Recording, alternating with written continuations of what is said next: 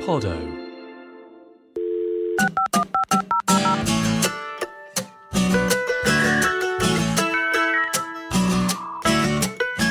Welcome to the Ned Ludd Radio Hour. I'm Nick Hilton. Welcome. You've got mail. For those who don't know me, and really, why should you? I run a small podcast company here in London, whose ident you'll have heard before the theme music. I also write long, attritional blogs about our technological futures, in which I usually conclude that we are largely fucked. It was after one of these blogs, which, for some reason, the alchemy of the algorithm, you might say, reached thousands and thousands of poor innocent souls, that I received an email in my inbox. Ping. It was from a lifelong career technologist, someone who's made a living and a reputation off the back of preaching the good gospel of innovation. They had read one of my pieces, liked it, and wanted to chime in with their own thoughts. Flattered, I wrote back, and we began a correspondence. Ned, as I'll call them, knows things that I don't. Ned knows how to run a business, a big one, at least, and how to develop products. If I'm in the corner playing the piccolo, Ned has played the whole damn orchestra. I immediately started trying to convince them to do a podcast for me, or with me, but various business and investment interests, not to mention other media commitments, made it impossible. Instead, we cooked up this ruse a new Ned Ludd, who would send me snippets of a manifesto each week for me to broadcast to listeners.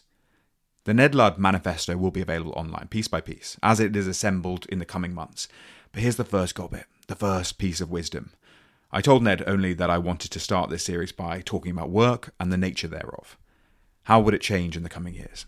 So here's what Ned emailed me back a few weeks ago on this subject. Entry number one the right to work, and that's in all caps if you can't tell. There is a right to work. It is not the same as or analogous to income rights. It is closer to the right to purpose. A cat has the purpose of catching mice. A dog has the purpose of companionship. Man has the purpose of work. In the future, technology will limit that purpose. Some will grow richer and some will grow poorer. That equilibrium will be seen as a product of ineffect. Automation and machinization will be seen as net neutral. But what will be lost if man is stripped of purpose? A fat cat lying in the sun, a dog dragging its ass across the carpet.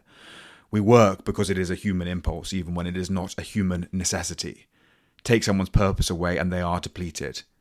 They become a zoo exhibit, a penguin pecking at the concrete where a sardine once was, a panda gnawing its gums bloody on eucalyptus. We have a right to purpose, which means we have a right to work. Now, putting aside the fact that I think even school children know that pandas eat bamboo and not eucalyptus, Ned is getting to the core of the issue and the core of this podcast. For those who are not familiar with British history, let me take you back to the turn of the 19th century. It is rumoured, whispered along the historical grapevine, that a man named Ned Ludd smashed up a couple of knitting machines. This was in 1779, just as machines were starting to take the jobs usually given to low paid workers. Ludd, a weaver from Leicestershire, is said to have taken out his rage on the machines after being flogged for idleness. Within a few decades, the veracity of Ludd's identity would be lost forever, but the name would live on. The Luddites became an organised band of frame breakers in the 1810s. They fought the Industrial Revolution as it rolled out across England's green and pleasant land, and they lost. They lost big time. In fact, they lost so badly that the reality of their name became a victim of the mists of time. Luddite went from meaning a group of people who fight back against industrialization, taking their jobs, to meaning people who don't understand technology. I'm a bit of a Luddite, people often tell me when I ask them to perform simple technological tasks. I don't know how to send an attachment, I don't know how to upload a PDF, I don't know how to share it on Facebook. I'm a bit of a Luddite, see? But the new Ned Ludd is of a piece with the old Ned Ludd because Luddism is at heart a labour movement. Now, this podcast doesn't have a political agenda. I'm skeptical about the trends in technology and will oppose the dogma that more technology necessarily equals better technology until my dying day. But I also like my computer, my phone, my smartwatch. Not only do I rely upon technology for my business interests, I like it. I like technology. In the coming weeks, you'll hear a lot of interviews and discussions on the Ned Ludd Radio Hour. They'll share, perhaps, a concern about the direction of travel, but they won't be calling for us to dig holes, cover ourselves with twigs, and wait for the apocalypse. This is not a call to return to pre industrial lifestyles, but it is an attempt to get people to reflect on the costs of progress and ask big questions about the road we're taking. That doesn't just mean artificial intelligence, even though that's a subject that should keep us all up at night. It means everything from screen dependence to misinformation, access to knowledge, and its gatekeeping and curation. It means asking what is distinct about the lives of Generation Z, or Z for my American listeners, compared to millennials and Gen Xers and boomers. It means tackling hardware issues as well as software and looking ahead to a very uncertain future. But it also means starting at the beginning with the world of work. Because, like it or not, we are headed for a cliff edge. Artificial intelligence and automation are coming for some of our jobs. They won't be replacing the Prime Minister with ChatGPT or the Governor of the Bank of England with Bard. They won't be swapping Christopher Nolan out for DALL-E or Martin Scorsese for Midjourney. But stealthily, and it's happening already, fat that can be trimmed will be cut from the great labour stake. And that means that the people who are least empowered to protest will be the first to go. I saw a tweet the other day that, to use that very British phrase, boiled my piss. It read, I don't think people understand just how quickly many jobs will be replaced by AI. Example Midjourney and DALL-E 3 are now good enough that I find it hard to believe I'll need to hire a graphic designer. Knowledge work is going to have a reckoning. Now, this genre of tweet will be familiar to people who have stuck with the artist formerly known as Twitter during its transition to X, and as the AI journey has gripped the imagination of every huckster on the planet. But the idea of relishing a reckoning against graphic designers is terrifying. Graphic designer, a beset upon industry that has spent decades having budgets cut, work outsourced or in housed, an industry which is constantly prey to intellectual property theft or cheap shortcutting, is undoubtedly going to be impacted by the rise of AI. But a reckoning? The dictionary definition, and I appreciate this makes it sound like I'm giving a bad best man speech, of a reckoning is the avenging or punishing of past misdeeds or mistakes. This is what some people believe is headed for graphic designers.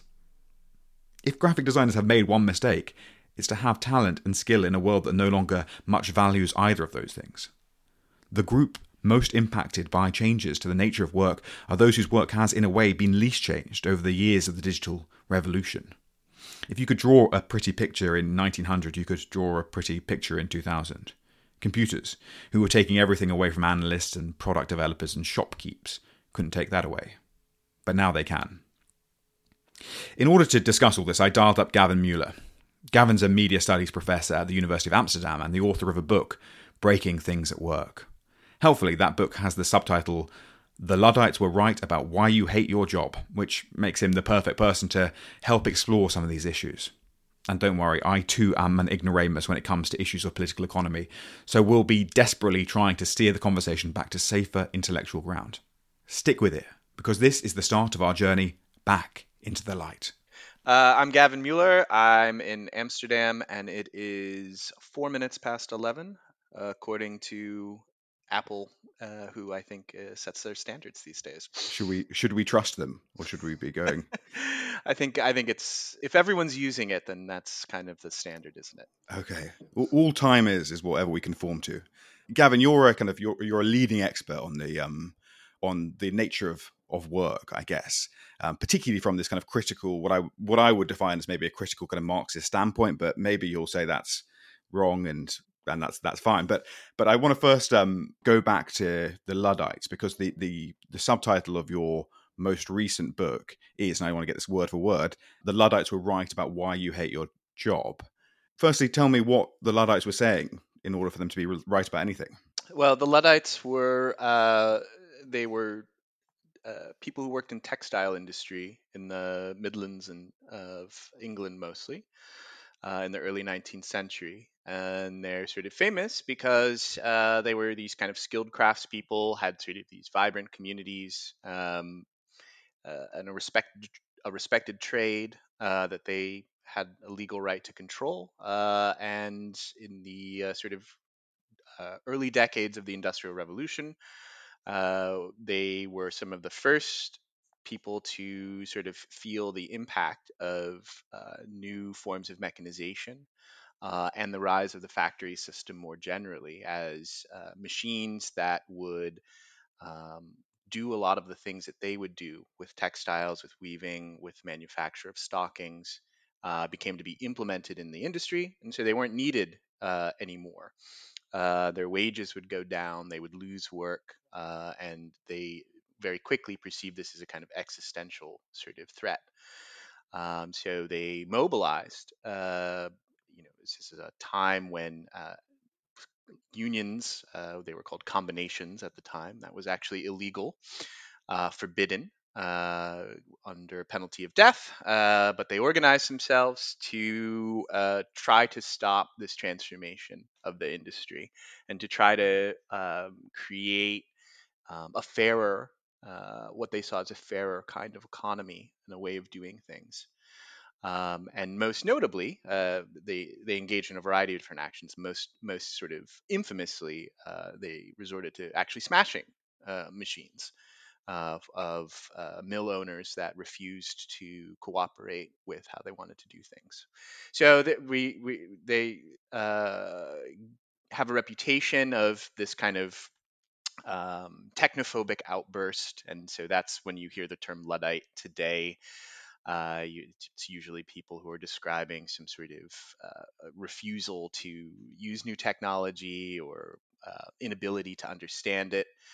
Um, but um, part of the argument that I'm making in the book is that we need to, um, and it's not a something that I came up with. Other people have made this argument as well. Uh, that we need to understand this specifically as a labor struggle, and that we can actually uh, think about. This helps us to think about the way that technology is uh, restructuring work in our contemporary moment. Okay. Well, before we go on to talk in a bit more detail about the kind of the labor implications, you're an American, if I if I may be so bold. Yes. Um, and and the Luddites are a sort of they're a sort of British thing, and obviously I've branded this podcast, um, and this may not be marketing 101. How much kind of cultural penetration do, does the Luddite movement have in the US? Is it just you know something that people say when they can't can't get an app to work on their phone, or is it like is it taught in schools? Is there a sense of the history? Uh, I mean, you're not going to get a. Uh, yeah, did I did I get much about the Luddites in my public school education? No, the, the, the answer is no. But they are they are sort of remembered um, in, in the, this kind of for this sort of technophobic stereotype. It's still a term that's used, mm. um, and also there have been. It is it is a you know there was a bit of a, um, a, a flourishing of uh, a, a, a, bit of an anti-technology movement in the 90s that uh, that described itself as neo-luddite. Uh, you also have some kind of homegrown uh, te- resistance against technology uh, in the states. You have uh, uh, you know, not not not that I endorse any of this, but uh, you have you know sort of the Ted Kaczynski, you know, moving to the, his shack in the middle of the woods. I'm delighted we've clarified the, the non-endorsement and, of the union. Yeah, um, and then um, th- and then there's a whole kind of uh, anarcho-primitivist uh, scene, sort of based mostly in the the Pacific Northwest of the United States. But I mean, right. we could trace kind of these sympathies, right? I think this is a this is a we, we could trace the sympathies, you know, back further, right? We have, um, you know, uh, uh, uh, Henry Thoreau, who's you know rejects the modern world uh, and lives in the woods, and this kind of romantic ideal uh, still has a great pull over people. And I think that was one thing that I wanted to work through in the book is that to me this critical perspective on technology that that people are not uh, always so happy to embrace the newest things and to to say yes this is progress this is the future that there's a lot of um, uh, ambivalence or even antipathy to that. I wanted to uh, hold on to that as something that people who are interested in sort of larger sort of radical change um, should take seriously. Not that we need to be romantics living in the woods and certainly not that we need to be uh, sending package bombs. Uh, I, not none of that necessarily, but but but but the idea that that everyone, uh, you know, whether in the UK or in the US or in other places in the world, uh, is like uh, you know sort of uncritical. Uh, uh, have has an uncritical embrace of, of technological progress. I don't think this is true, right? And and and in I was working through this in a moment where there was a real kind of search for you know um, how can we get um, how can people who are interested in sort of larger systemic change, larger sort of uh, and, and radical politics, um, build up a kind of appeal and understanding with a, a, you know sort of a larger base. Um, you know, this is something that um, uh, you know started not started but but became very interesting you know around the occupy movement and the sort of mm-hmm. wave after that. So that was kind of part of what i was thinking. I mean there was also a lot of really esoteric internal left debate about it that was also sort of something that motivated me on this path. But yeah i think i think do the, are the luddites well understood in the us I think only through this kind of more mythic reputation, but uh, in some ways that was also kind of the genius of the, of the Luddites, is they created. Uh, they didn't they didn't say we're the Yorkshire textile workers. They they created this mythical figure. They created this kind of amorphous banner. Uh, and, uh, and and that sort of seemed to uh, elevate the movement and give it a kind of strength uh, that, uh, in its own time, as well as in its kind of historical legacy. Well, well, listeners will um, note that we're not communicating via smoke signals or, or, or whatnot. So the assumption, I guess, that always comes up is that the Luddites failed. I mean, it was a it was a movement that, like Canute, sort of asking the tides to regress at his command, like failed to stop the um, the march of technology, technologization, and kind of the Industrial Revolution. The Industrial Revolution is one of three topics, along with the Tudors and the Second World War, which is taught relentlessly at mm-hmm. British schools. So this is why all British people, I think, roughly know what the Luddites are. The Luddites failed. Why did they fail, and sort of where does it leave us now? I think it is fair to say that they failed, right? Um, they not only uh, did not uh, uh, change, uh, did not stop, uh, prevent the implementation of mechanization in their industry. They, they were, as a movement, crushed uh, militarily. they were also, as an industry, as a as a sort of um, community of skilled craft workers, they were completely devastated in a generation. Essentially, people were left destitute and you know scattered to the winds.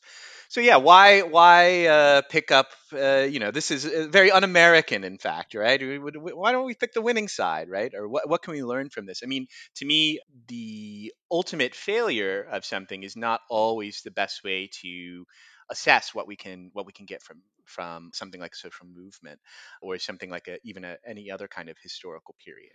But um, can I ask whether, as a, as a social movement, did yeah. it have a sort of afterlife? Or was it that was it that every generation had a sort of whether it's internalized luddite tendency or whether it's someone who actually harks back to the luddites and said, you know, maybe we should be doing this now because we've always had these problems with technology. Basically, every generation has. Was it kind of kept alive, the, the flame? Uh, in in some ways, yes. I mean, you had in in uh, so a lot of Luddites were actually um, the, deported to Australia, and Australia actually has a history of a, a fairly strong and, and militant uh, labor movements that some people argue this is uh, this is beyond my particular expertise, but some people argue has roots in um, the the Luddites and other other sort of um, uh, political uh, prisoners who were who were exiled there. They became a part of, uh, the culture there, of the, of the politics there, the, and particularly the labor politics. Um, I think you see, uh, and part of the argument I make in the book is even if there's not a sort of direct lines of influence, right, like people saying, yes, oh, look at what the Luddites did, we'll do that, but better.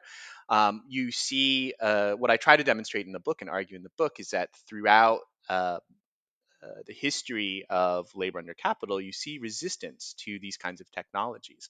And that's not necessarily because, like I said, it's not because they're like saying, oh, uh, they're, they're taking direct inspiration from a past social movement. It has to do with the continuation of exploitative uh, mm-hmm. dynamics that technology is a part of um, in a in a capitalist economy.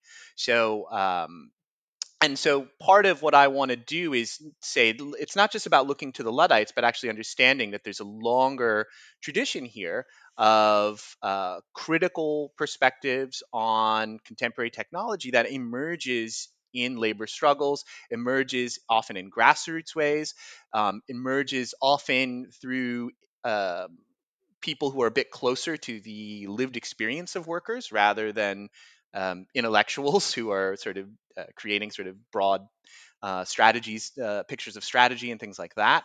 Um, so I try to reconstruct a lot of debates uh, and, and say, look, the people who were, you know, these. Um, uh, for instance, in Johnson Forest tendency in the middle of the 20th century in the U.S., uh, you know, they're intellectuals, they're theorists, uh, wrote a lot of really uh, fantastic stuff um, but also were not sort of um, ensconced in a university system. They were like a Trotskyist organizing cell that was like in daily contact with workers and developed uh, critical perspectives on automation um, as it was unfolding in the 1940s and 50s uh, in a way that other uh, sort of Marxist intellectuals, uh, such as the Frankfurt School and, and Sartre and people like that, were um, not as conversant in. And so that was also kind of um, uh, you know something I wanted to demonstrate in this work is like, well, you know, if we take seriously the experiences of, of workers, um, then we find that you know stretching back all the way to the dawn of, of capitalist industry, um, this this kind of thread of of of, of, of critical uh, understanding and um, and, and and also you know militant opposition. Okay, the theory is is is exciting, but where, where it is really exciting is where it approaches reality, I guess, which is looking at this now from the outside. I'm you know obviously not an academic, and um, I'm just someone who is kind of quite scared of the current trends. I'm also you know someone who's marketing a podcast about how how important this is. But um, are we at a, another kind of critical point? It feels like maybe the Luddites marked the first step in automation of physical labor, you know, manual labor, and now we're we're really at the, that kind of first step of the automation of basically all other labor forms. Or am I just sensationalizing that? Uh, uh, you know, how how important is the present moment with the development of AI and and the kind of the total automation of our lives? Yeah, I mean, I think we are at a pivotal moment technologically and also in the sort of broad contours of political economy where um, with uh, sort of uh, well, some people call it a polycrisis of uh, you know environmental Can't catastrophe, slowing growth rates, uh, pandemic, uh, and these types of things all kind of converging at one point. Uh, I think the the the sort of uh, dawning consensus is that things are not going to be able to go on as they were. Uh, automation is often uh, raised as part of this sort of more general sort of crisis, right? The idea that yeah, now things are uh, we won't even have work, right? There won't be jobs for people. I think um, one argument that I try to make in the book is that we have to understand automation in uh, a sort of more granular way as not something that is always about replacing work, but is often restructuring work, restructuring it in ways that uh, are, are uh, that increase exploitation, that degrade the quality of work, and that often degrade the quality of output. Uh, this was actually something the original Luddites uh, were were very vocal about. They said, not only are you taking our jobs, but the the products are, are really bad. You're you're you're destroying our rep, the industry's reputation here. And if we look at something uh, like uh, what a Chat GPT type of uh, program can produce compared to what a, a, fairly competent human author can produce, I think we see something quite similar there. But also, what we'll probably see, or what the specter is of is being raised, is that we won't have, for instance, AI completely replacing uh, writers. What we'll have is AI will generate this bulk of mediocrity, and then you'll have people who at an, another time would have been writers in their own right who will have to clean it up. Uh, mm-hmm. And in fact, this is precisely what the um, uh, the the Writers Guild in the United States uh, in the entertainment industry is on strike about. Uh, they it, it, their demands are very clear. They say, look, we are not going to become these sort of uh, janitors for AI uh, generated material uh, and and it's not because they necessarily dislike AI or they hate ChatGPT or anything like that. They it'll mean that they will be paid uh, much less than they're paid right now. Mm. Uh, hmm. the rates are much lower for that type of work, and that is actually a great sort of encapsulation of how automation tends to work. Um, so I I think that we're not we shouldn't be concerned about a future where robots take our jobs strictly in terms of replacement, but where we will have where work will be worse work will be more precarious, work will be paid less, um, because uh, you know accurately or not, the idea is well the machines are doing the the, the hard stuff, right? And it it, it, does, it it's less about I think the way to understand it is it technology becomes uh, a tool for saying okay now things are different, so um, labor needs to get a, a smaller share uh, and, and so, you know that's not always really sort of accurate in, in in how you might sort of calculate how value is produced, uh, but that's precisely how we need to understand these new technologies. As as having a kind of rhetoric of their own and and being used as a as a as, an, as a kind of uh, wedge um, by the people who are owning it, who are deploying it, right, to um, to to erode further erode um, what we have. So um, uh, whether that goes on, I think will have a lot to do with um, how uh, organized labor uh, and uh, deals with it, and also how less than organized labor organizes itself, in part uh, due to these questions.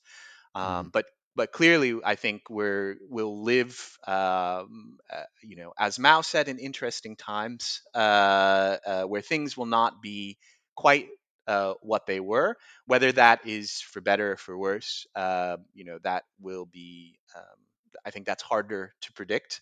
Are, are you um, actually are you actually yeah. on the fence fence about this, or are you kind of being equivocal for the sake of on, um, on the um, fence about? So, sorry, what in particular? About about whether the, the, rise of AI and automation in, in these sort of creative industries will be a good or a bad thing. Do you, in your mind, oh, have a have a much stronger I, prediction? Yeah, I think. Uh, first of all, I'm a, I'm a university professor, so I'm on the front lines of reading ChatGPT generated material.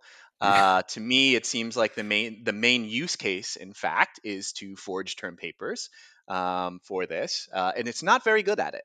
Uh, I, you know, I, you don't have to read uh, a lot of them to start. You recognize this sort of really uh, banal kind of um, empty but competent style of a ChatGPT generated text, right? So I, I, don't like reading it. I, I, I mean, you feel Mean, I'm trying to teach people, right? I, am not trying to read great stuff. That's what I have to do in my free time.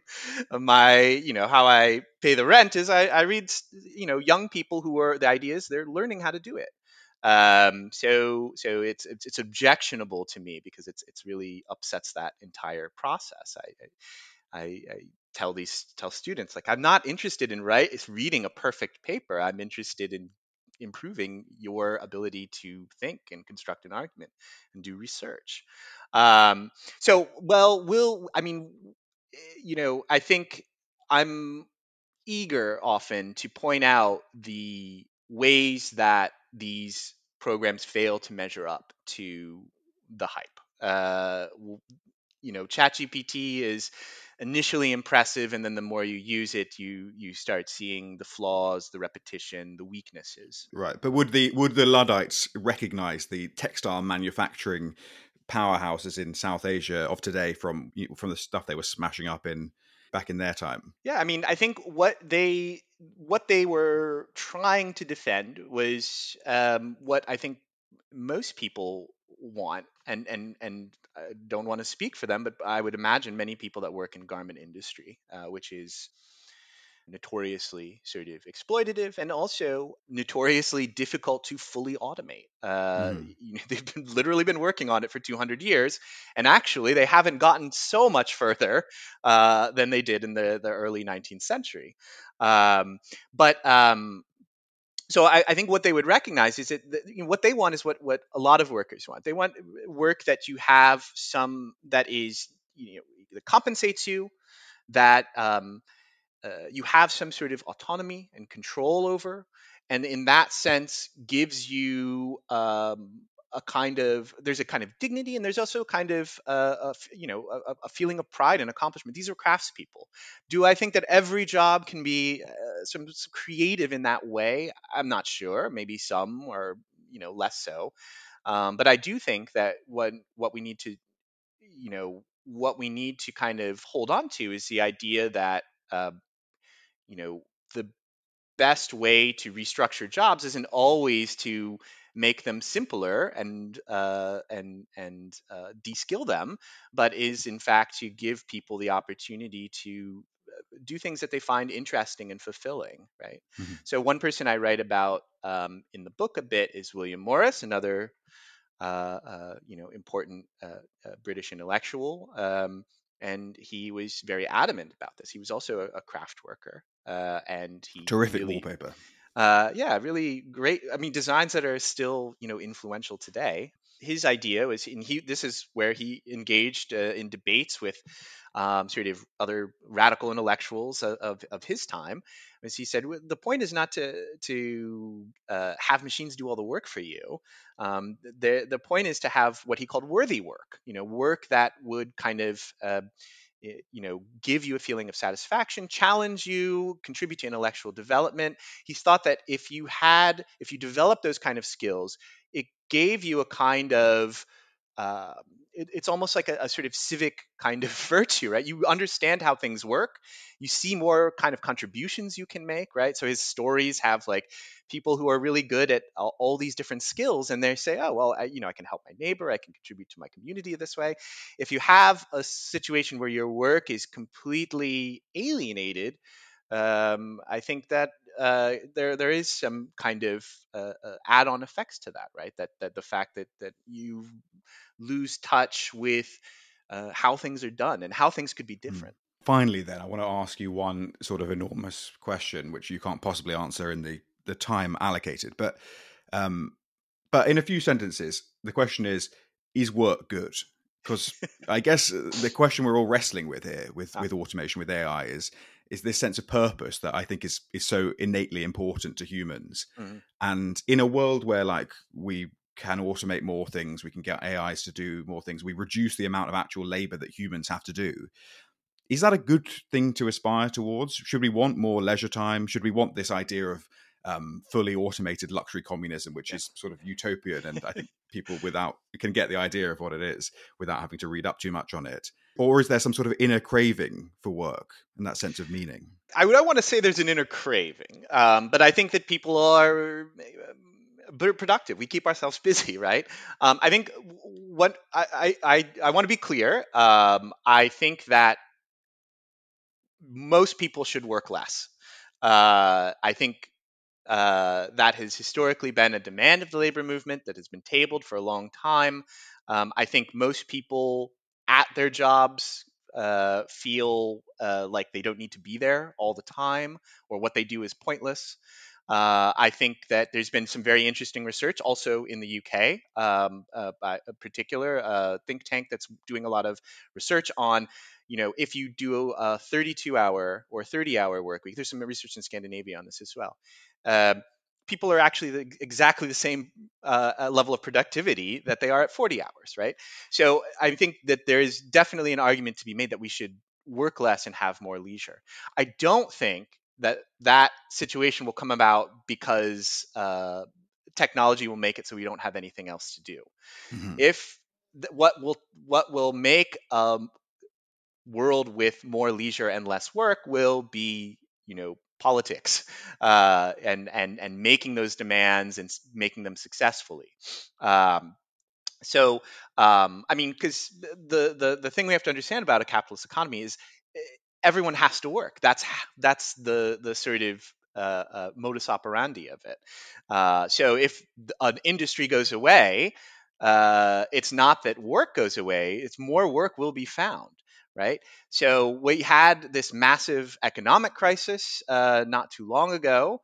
Uh, growth rates, you know, uh, plummeted. Um, um, businesses went out of business and what did people do well they didn't uh, they didn't end up with more leisure right they ended up working uh, in the gig economy right doing these jobs that we didn't have before and i think we could question the value of people spending all their time delivering a lukewarm mcdonald's uh, order to people uh, is that the best use right if if we're living in a moment of crisis, if we are living through a time where we re- really need to seriously, uh, uh, you know, work on how to uh, create a more sustainable, environmentally sustainable uh, kind of world and a world that is less susceptible to global pandemics, well, that will take work. Um, but that's not the work. That's not the work that's valued. The, our, the economy right now does not channel productive activity in those directions necessarily. It channels them into other things like uh, uh, being an influencer or, or, these other kinds of, of making of a podcast. Uh, right. Well, I mean, you know, um, I, I mean, I think, I think the future, like a, like a, I don't know if we'll have a fully automated luxury communism uh, society. I don't believe actually in full automation, right? Um, I think that is, um, yeah, that's this is a, uh, an oversimplified understanding of automation. But I think, yeah, if we had some sort of post-work utopia or less work utopia, right, you would be doing these things. You would, you could probably, be, you maybe you'd still be making a podcast, right?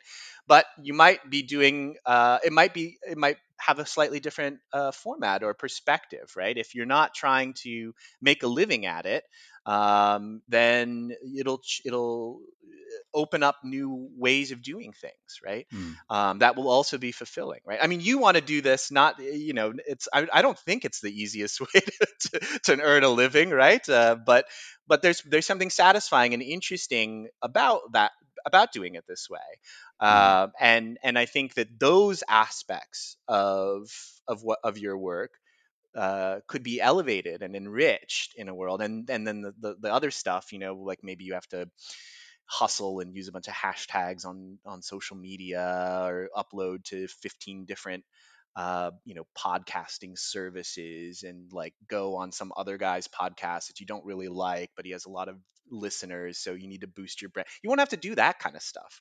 Um, that that's that's a waste of time and and is just about navigating this um, you know this sort of uh, thicket of algorithms that uh, has has grown up around us right? That's that's uh, wasteful in so many ways. And so that's i would you know that's kind of the, the thing i'm really interested in in talking about uh, in thinking about now is um, uh, you know i think we can uh, put away some of the uh, more simplistic sort of utopian fantasies of, of post-work um, uh, leisure-filled worlds and say, you know, what would a world of worthy work look like? What what kind of work do we need to do in regardless of uh, what kind of economy we live in? Um, what is fulfilling for people, you know, and how do how would how might we get that done? And I think that's a really interesting uh, set of discussions to have. And the other very important discussion is well, coming up with the most beautiful utopia uh, is no guarantee that it's going to happen. So then the, uh, the, the question becomes if there this is broadly speaking, you know, we can work out the details uh, as we go.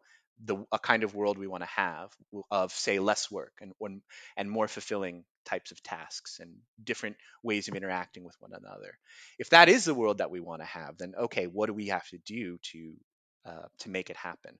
What are the sort of tendencies uh, that we have going right now uh, that, if uh, sort of encouraged or, or given some um, useful information or, or direction, um, might move uh, move us along that path towards a, a sort of a, um, a more sustainable and egalitarian kind of future.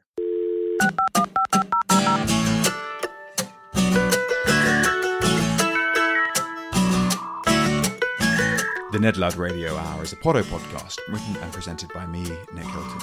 The theme music is Internet Song by Apes of the State, used with their generous permission, and the artwork is by Tom Humberstone. A reckoning is not headed for Tom, I hope. For socials, go to nedluddlives.com and spread the word from there. Gather kids. I'll tell you all some stories of what life was like before the internet. Wandered round our neighborhoods aimlessly, lighting fire